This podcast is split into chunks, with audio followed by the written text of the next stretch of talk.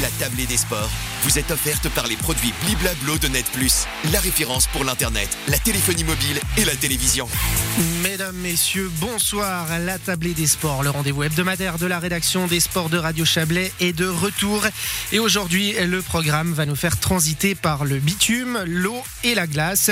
Dans notre première rubrique du jour, les championnats d'Europe de cyclisme sur route seront à l'honneur. Deux Martignerins seront au départ demain de la course en ligne à Trente en Italie.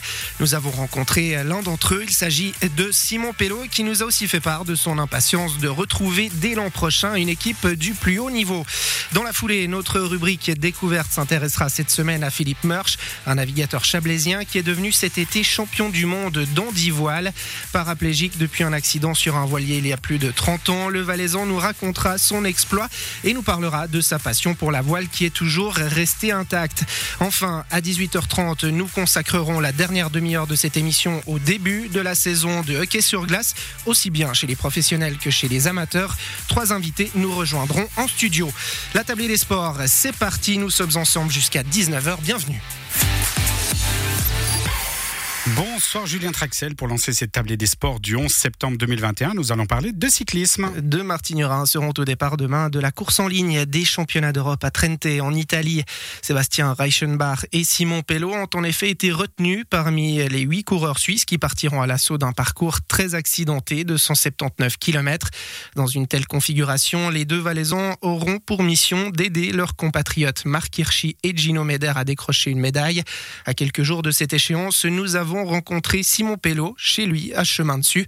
Nous avons d'abord pris de ses nouvelles une semaine après une lourde chute lors d'une course en France. Non, ça va, je me récupère gentiment. C'était vraiment pas évident. J'ai été victime d'une vilaine chute la semaine dernière. Un, un tacle par derrière, j'ai rien vu venir à la sortie d'un virage.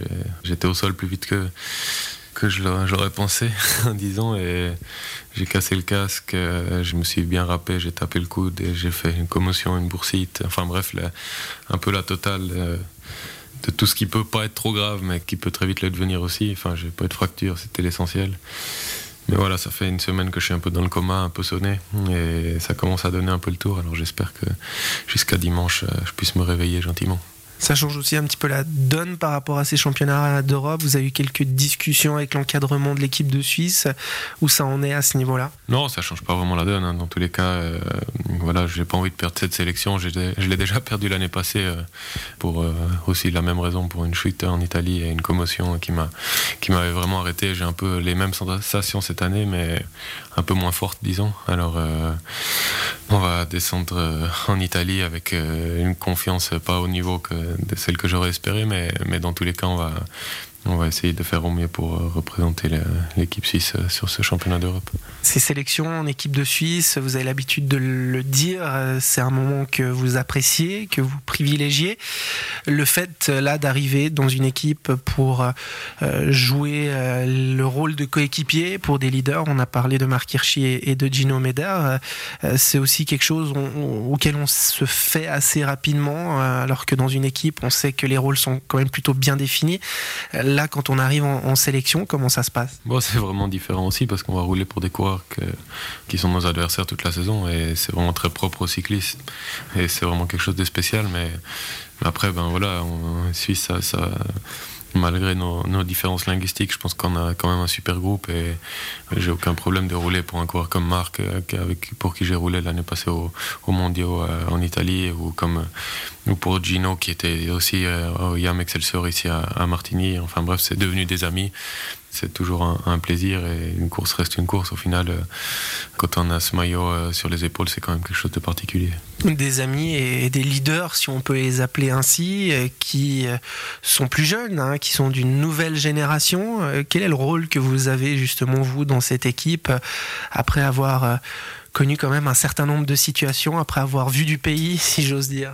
Ouais, je suis un peu, disons, entre deux eaux. Je suis pas encore dans les, les capitaines de route et, et je fais pas partie de cette nouvelle génération, même si ben voilà, je repasse euh, au niveau World Tour euh, plus ou moins en même temps qu'eux. Alors, euh, je me considère plutôt de cette nouvelle génération plutôt que de la vieille école pour l'instant. Alors, euh, comme je dis, je suis vraiment entre deux eaux, mais, mais, voilà, j'ai bien ma place là-dedans et c'est vraiment bien pour moi. On parlait de votre euh, profil, de votre parcours euh, surtout, très particulier, assez atypique dans ce monde du cyclisme moderne.